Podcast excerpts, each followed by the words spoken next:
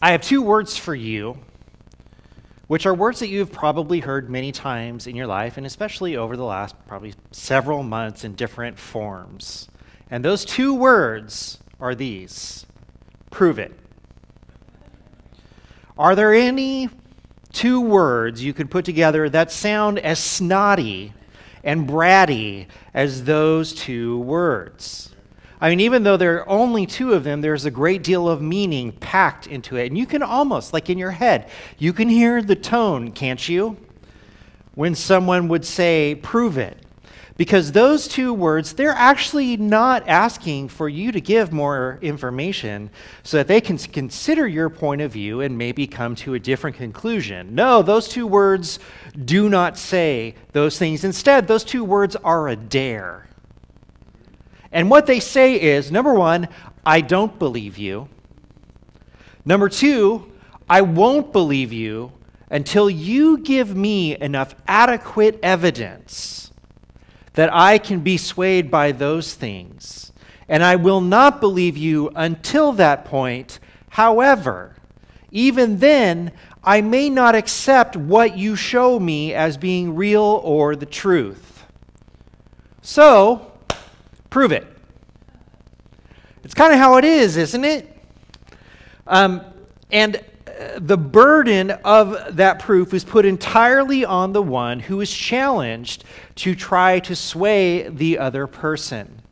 And if you think about it, it is a very, very unfair scenario. That's right, two varies. That's how unfair it is. It's unfair because the challenger really doesn't have to do anything but sit back and fairly or unfairly judge what you have to say. They alone are the arbiters of truth within this scenario. They alone can tell what is true and what is false. Now, sometimes, at least conceptually, it is easy for us to prove it. And Something that makes it a lot easier for us to prove something is the amount of evidence that we have or the kind of evidence that we have. Maybe you have a picture or video you can show that proves your point. Maybe you have messages, text messages, emails, uh, things written on with these things called pens or pencils, and you would write on this piece of dried wood uh, that was very thin called paper, and you would write those. So maybe you have that too, that you could use as part of your evidence. But here is the thing about that we live in a time where we really kind of don't trust anything. We have the ability to manipulate pictures and video.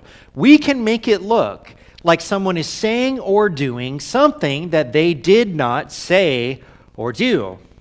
We can produce texts or emails which tell the story that we want to tell. And the consequence of this is that we have become uh, untrusting of things that normally would tell us the truth. I don't know if you've heard about this, but you know there's been a big strike in the entertainment world over uh, the last several months, and the actors were on strike and writers are on strike. And one of the things that was a sticking point for the actors was that the studios wanted them to sign this contract when they were starting out. Um, that if they appeared in a movie, their likeness could be used in any way by the studio in perpetuity. And so they could put your face or through AI dub you doing something in a movie, and you would have no rights to that use. That's kind of scary, isn't it? That this is the kind of world that we live in. And so, consequently, it's hard to know what to trust anymore. And we see it all the time, and we'll see it more, especially in the area of politics. If someone is caught doing something wrong, it's a deep fake of them doing something wrong. If, if, if someone, you know, says something, then it's just the opposition trying to get them to say that thing that they said. It goes on and on and on, no matter who or which side you vote for. Now, traditionally, One of the most powerful pieces of evidence is an eyewitness. Um, someone who saw what happened and can tell you what happened. And the idea is they were there, we were not. So they give us the facts, and then we decide uh, what to do with those facts. And there's just one problem with this as well. Do you trust the person who is telling the story? And if any of you have ever served on jury duty, you know that people bring witnesses, and what is it the opposition's job to do? It's to make you think that either they're lying, that they're not qualified to say what it is they're saying. And whatever route they want to take, in the end, they want you to think this person cannot be trusted to give us this information. It turns out, you know, that the words prove it are actually pretty powerful. And a tool that can be used against anyone at any time.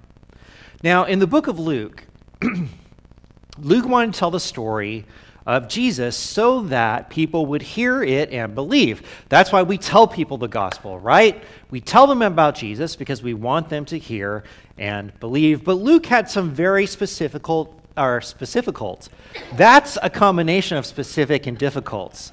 You're welcome. You can take that home, write it down now before you forget. He had some very specific and difficult uh, challenges in front of him. And it wasn't just that there were no recording devices available for him to show people video of what Jesus said and did. It was more so that the people of Israel had been waiting for the Messiah to come and restore them as a people, and it was their dream for generations. They had spent generations pursuing this idea that God was going to raise them up as a people. And ever since they fell as a nation, they were waiting for this Messiah to come, this Messiah who would come and restore them and build them up. And by the time that Jesus comes on the scene, they were tired of being controlled by other empires. They were tired of being the people of the Almighty God who had to pay taxes to Rome. They were sick of it. They wanted the Messiah to come and set everything right for them. But the problem, by the time again that Luke is writing this gospel, the problem is that the Messiah had come. Jesus had come, done his work on earth, and gone back to his Father in heaven. And many believed him, but many others did not. And if you think about it from, you know, if we remove ourselves from the story a little bit, what he was trying to prove is perhaps one of the more difficult things to prove. Jesus is the Son of God. He died, and he rose again. Well, I've got two words for you about that. Prove it. Prove it. Show me that he did. Well, his body's gone. Oh, someone stole it. I, I, there are so many things we could insert into the conversation, ways that people have tried to explain why Jesus is not who we say he is. But the primary issue was that Jesus was not who everyone expected him to be. And in fact, God's salvation was not what others expected it to be. Because he was not a triumphant warrior leading them to a new era of the empire of Israel. Instead, he was a homeless teacher. And again, there is the fact that Jesus died. And, and how can he be the Messiah when he did not do all of the Messiah y things? Shouldn't he have Messiahed a little harder if he was really the Messiah? So Luke needed to provide proof. He needed to tell them exactly who Jesus was because, again, he wanted them to see or hear the evidence and believe. So, through his own first person witness, Luke says, I was there.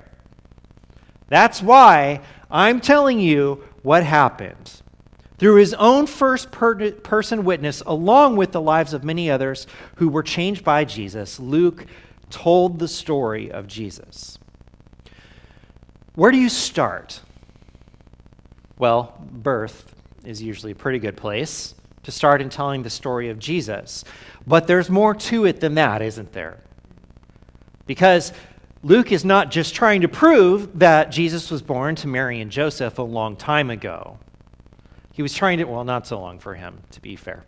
He's trying to prove that Jesus came from somewhere and then was born to Mary and Joseph. So he had to prove that Jesus had the pedigree to be this Savior. Uh, so he told of the angels appearing to both Mary and Elizabeth. He told of how from birth Jesus was the promised one, and, and proof was all over the place. There were angels, fulfilled prophecy, a baby leaping in the womb to a woman who shouldn't have been able to get pregnant, shepherds, more angels. All of heaven declared that Jesus was the Messiah, fathered by the Spirit, born to Joseph and Mary. It's not that hard to believe, is it? Well, but I didn't see the angels. And, and I need some sort of paternity test in order for you to prove that Jesus came from the Holy Spirit. At the time when the book, the, gosh, what is up with my words today? The book of look. That's where I was going with that one. That's where I was going with that one. Just buckle up, folks. Buckle up. At the time when this book was written, there was a great division between the new group of Christians and the Jewish community. And this is an important thing for us to kind of wrap our minds around. The Jews viewed Christians as enemies of God and followers of a false Messiah. This was not a small deal to them. It was huge. And so Luke needed to not only prove that Jesus was the Messiah, he had to show them that Jesus came from God and that he lived his life on earth in the way that God intended for him to. Because if you're a good Jew at this time, the easiest thing for you to do is to look back at Jesus and say, well, he was a rebel. He broke all the rules. How can someone who broke all the rules be the one that God has sent to save us? The evidence, they would say, doesn't match up to what it is you're asserting. So Luke has to show that Jesus did the right kind of things. That in fact, he was a good Jew. And where does he start in the life of Jesus? Well, from birth. And point number one here for us today is that Jesus' family were good Jews who followed the law, and Jesus was brought up in the right way. This is an important part of what Luke tries to do here in the early parts of his gospel. Let's look at verses 22 through 24.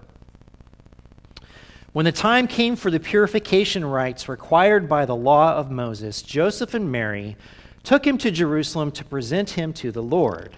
As it is written in the law of the Lord, every firstborn male is to be consecrated to the Lord, and to offer a sacrifice in keeping with what is said in the law of the Lord a pair of doves or two young pigeons. Now, within this one simple narrative, which it is a pretty simple narrative, there are two different important observances that happen in this one event, and both of them are significant. And, and the first one is the purification of the mother at the temple. The basic explanation here is that blood, whether it came from a woman's cycle or from childbirth, it made the woman unclean. And so they had to go through a ritual, a ritual in order to be clean again. You find this information here in Leviticus chapter 12, verses 1 through 3 and verse 8. The Lord said to Moses, Say to the Israelites, a woman who becomes pregnant and gives birth to a son will be ceremonially unclean for seven days, just as she is unclean during her monthly period. On the eighth day, the boy is to be circumcised. It was a little bit later if you had a girl. Verse 8 If she cannot afford a lamb, she is to bring two doves or two young pigeons, one for a burnt offering and the other for a sin offering. And this way the priest will make atonement for her and she will be clean. Now, the timeline for this is this would happen 40 days after the birth for a son, excuse me, or 80 days in the birth of a daughter. And what is important for us to note about this is that this is what was supposed to happen. And I know it's not really exciting news to report on what was supposed to happen. Because after all, it was supposed to happen. So I get that, that from that point of view, it's a little weird to make this something that is so important. But it is important for Luke to say Mary and Joseph, even though Mary claimed to be having you know, a baby through the power of the Holy Spirit, they still did all of the things that people who love God would do. They did those things, it was a part of their life. And Mary was following God and paying respect to him. And she brought her offering of pigeons, which were what the poor brought for their sacrifice. Secondly, Luke tells us that they also went to present Jesus at the temple. Uh, you might consider this in some ways to be like the Lion King moment, you know, you know, that whole thing, right? I just mumbled in sort of a tune. Um, This was a practice that families would go through with their firstborn sons, and it was called the redemption of the firstborn. Uh, it comes here from Exodus chapter 12, verses 1 through 2 and 11 through 13.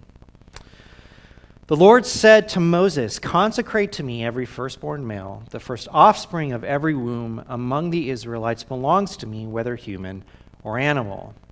After the Lord brings you into the land of the Canaanites and gives it to you as he promised on oath to you and your ancestors, you are to give over to the Lord the first offspring of every womb. All the firstborn males of your livestock belong to the Lord. Redeem with a lamb every firstborn donkey. But if you do not redeem it, break its neck redeem every firstborn among your sons. Now, I'm sure there are lots of questions that are coming up here for you. Um, you're redeeming a firstborn donkey with a lamb. Doesn't that seem like off? Uh, there's a lot of nuance here that we're not going to get into today. But here's the point the firstborn of both people and animals were to be dedicated to the Lord. And uh, animals in these different cases were sacrificed, uh, but the human beings were to serve God throughout their lives.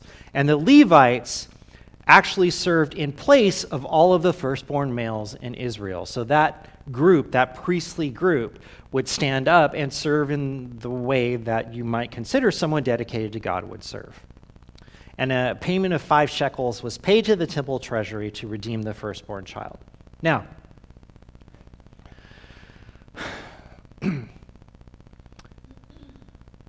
Mary goes and observes what she is supposed to. They take Jesus and they observe what they are supposed to. But this practice, this observance, seems a little bit different with Jesus, doesn't it? He is being publicly dedicated to the Lord, given to God. And so that piece of this story, again, is significant because they had followed all the rules. And it's easy to overlook these things in what comes next, but Luke was making a, that very specific point. Look, they loved God and they followed his law. In chapter 2, verses 39 through 40, Luke says, when Joseph and Mary had done everything required by the law of the Lord, they returned to Galilee to their own town of Nazareth. And the child grew and became strong. He was filled with wisdom, and the grace of God was on him. That's important too, because Jesus was a kid who did what? Followed the law. He came from a family who also followed the law. They were obedient to God, and the way it's told as matter of fact shows that this obedience to God was assumed in their lives. There, there was not a question over whether they were going to do these things. And they raised Jesus in this way. Jesus was not some sort of irreverent rebel that came from a house where people did whatever they wanted to do and raised him to throw off the beliefs of Israel. Instead, he was someone who grew up in a poor family that observed all they were supposed to and even gave sacrifices when they didn't have much to do so. What is Luke trying to do with these stories? Who is he trying to make credible? Not just Jesus, but Mary and Joseph and the whole circumstances of how he came to be. This is who they are. This is how Jesus was raised. These are the people that raised him. You can trust them that this is how it went. Which is a big ask, isn't it? It's still a big ask. There were witnesses in Jerusalem that day who were purposed by God to recognize the Messiah. This was their job. This was their job. Their job was to wait for the Messiah to come. There's an ongoing theme throughout the beginning of Luke, which is the confirmation of who Jesus is through witness and testimony. So the angel appeared to Zechariah to tell him about the birth of John and the one who was coming, the angel appeared to Mary. John leaped in Elizabeth's womb, and Elizabeth was filled with the Holy Spirit and confirmed who Jesus was going to be. The angels appeared to the shepherds, and they sang the song of heaven. The shepherds witnessed the child and told everyone else about what they had seen. So people saw these things happen. They saw all of these things. It's not just Mary and Joseph saying this is how it was. And, and it wasn't just angels that now you can't see anymore. There are witnesses to what happened. And the stories that they're telling are telling of something extraordinary happening through the birth of Jesus. So, within the story of Jesus' family adhering to God's plan, there is another story about two witnesses, and they were very specific because they were there to testify not just about who Jesus was, but to tell this one very important truth. What is happening through Jesus is what God has planned. This is not some scheme by people who, again, want to overthrow God's law or what God is doing here. When you meet Jesus, you meet someone who has been confirmed, anointed, shown by heaven and by earth to be the one who is doing what God wants in this place. Let's look at verses 25 through 32 and 36 through 38. Now, there was a man in Jerusalem called Simeon who was righteous and devout. He was waiting for the consolation of Israel, and the Holy Spirit was on him. It had been revealed to him by the Holy Spirit that he would not die before he had seen the Lord's Messiah. Moved by the Spirit, he went into the temple courts. When the parents brought in the child, Jesus, to do for him what the custom of the law required, Simeon took him in his arms and praised God, saying, Sovereign Lord, as you have promised, you may now dismiss your servant in peace. For my eyes have seen your salvation, which you have prepared in the sight of all nations a light for revelation to the Gentiles and the glory of your people, Israel. This, my friends, is a declaration.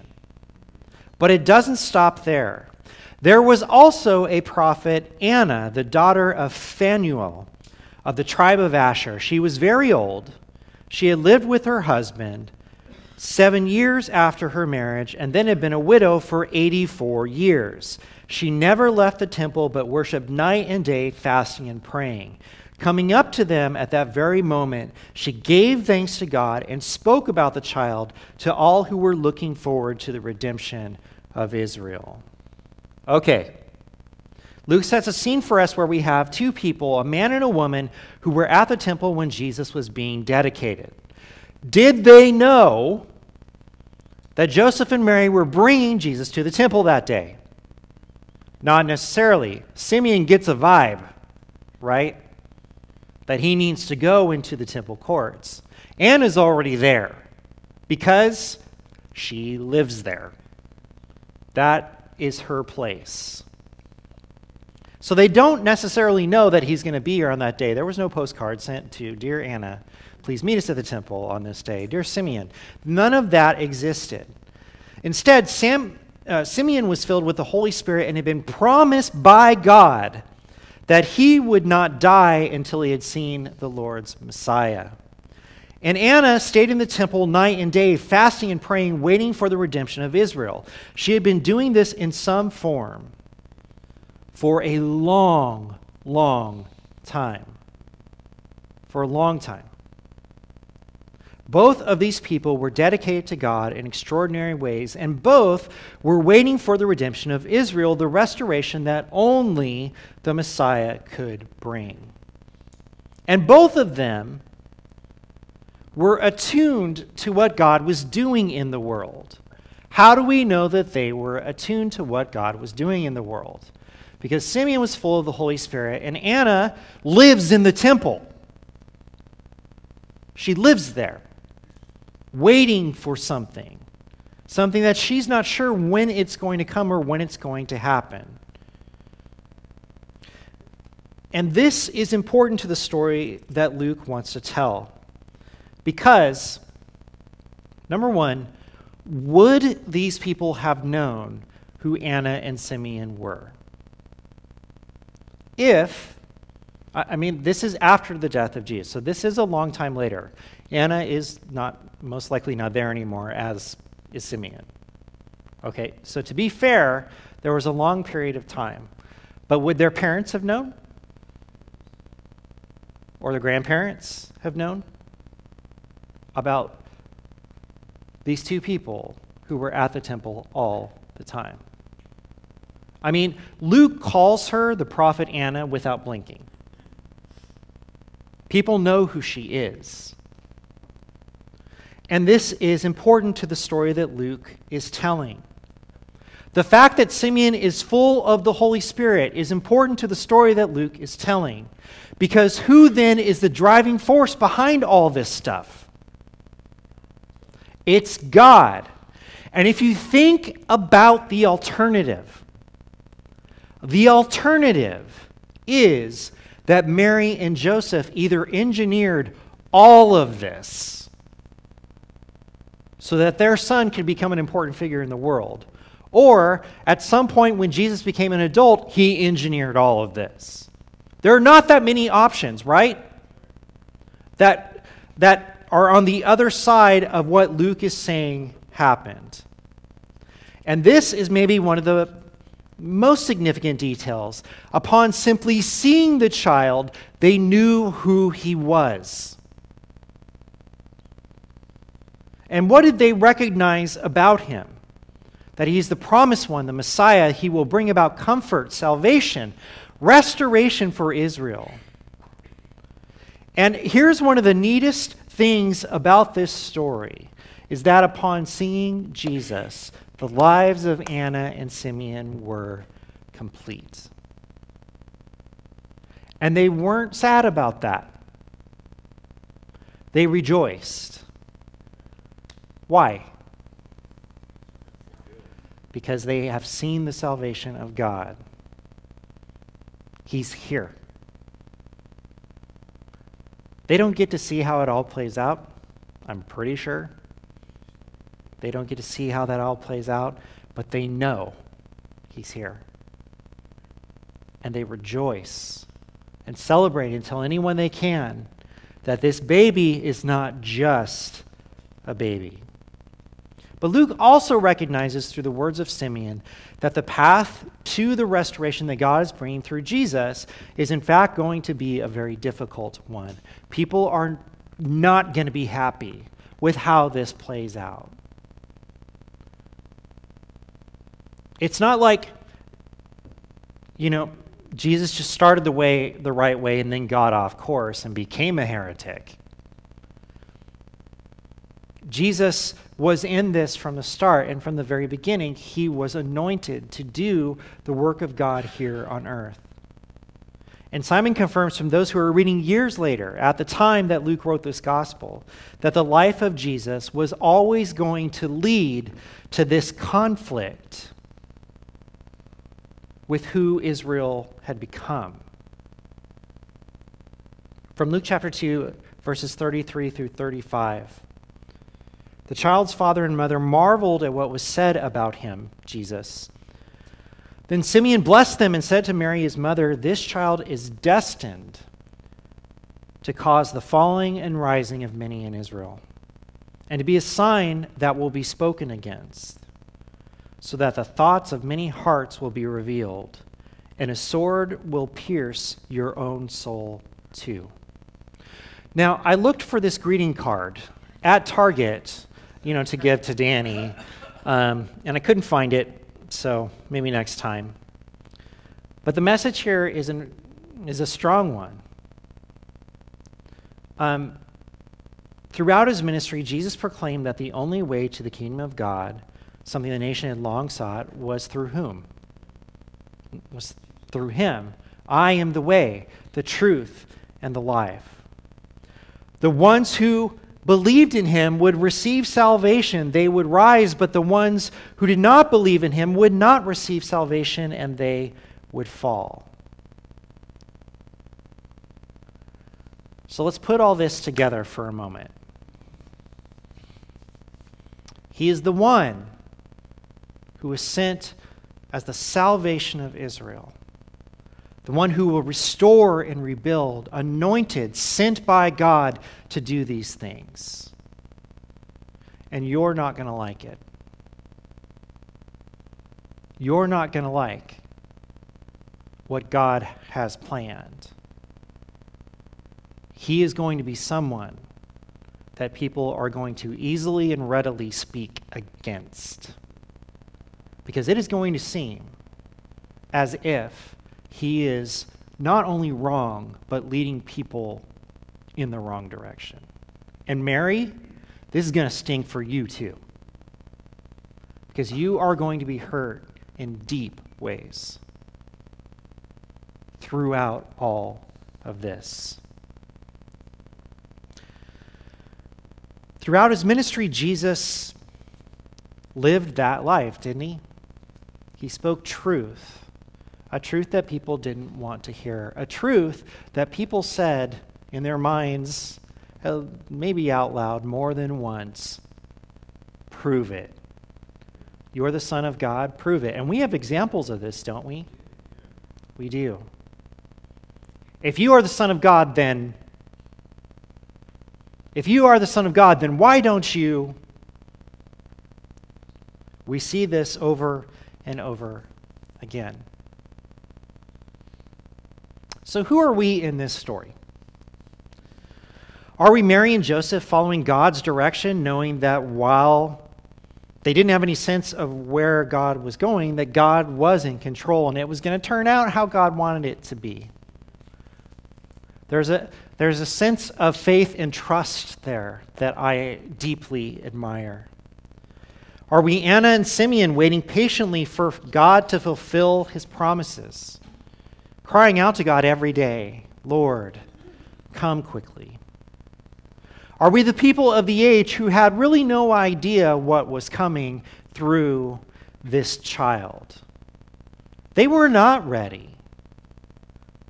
And while some would rejoice over what Jesus brought to the world, others would kill him because of who he was and what he said.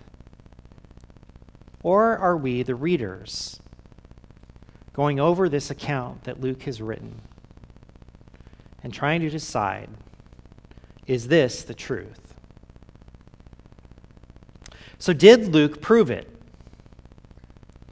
And it is here that we recognize that no matter how well written the Gospel of Luke is, no matter how many witnesses he pulls in, no matter how many stories he tells, Luke can only do so much to tell people about who Jesus is. Jesus could only do so much to show people who he is. People will hear and believe, and others will hear and reject.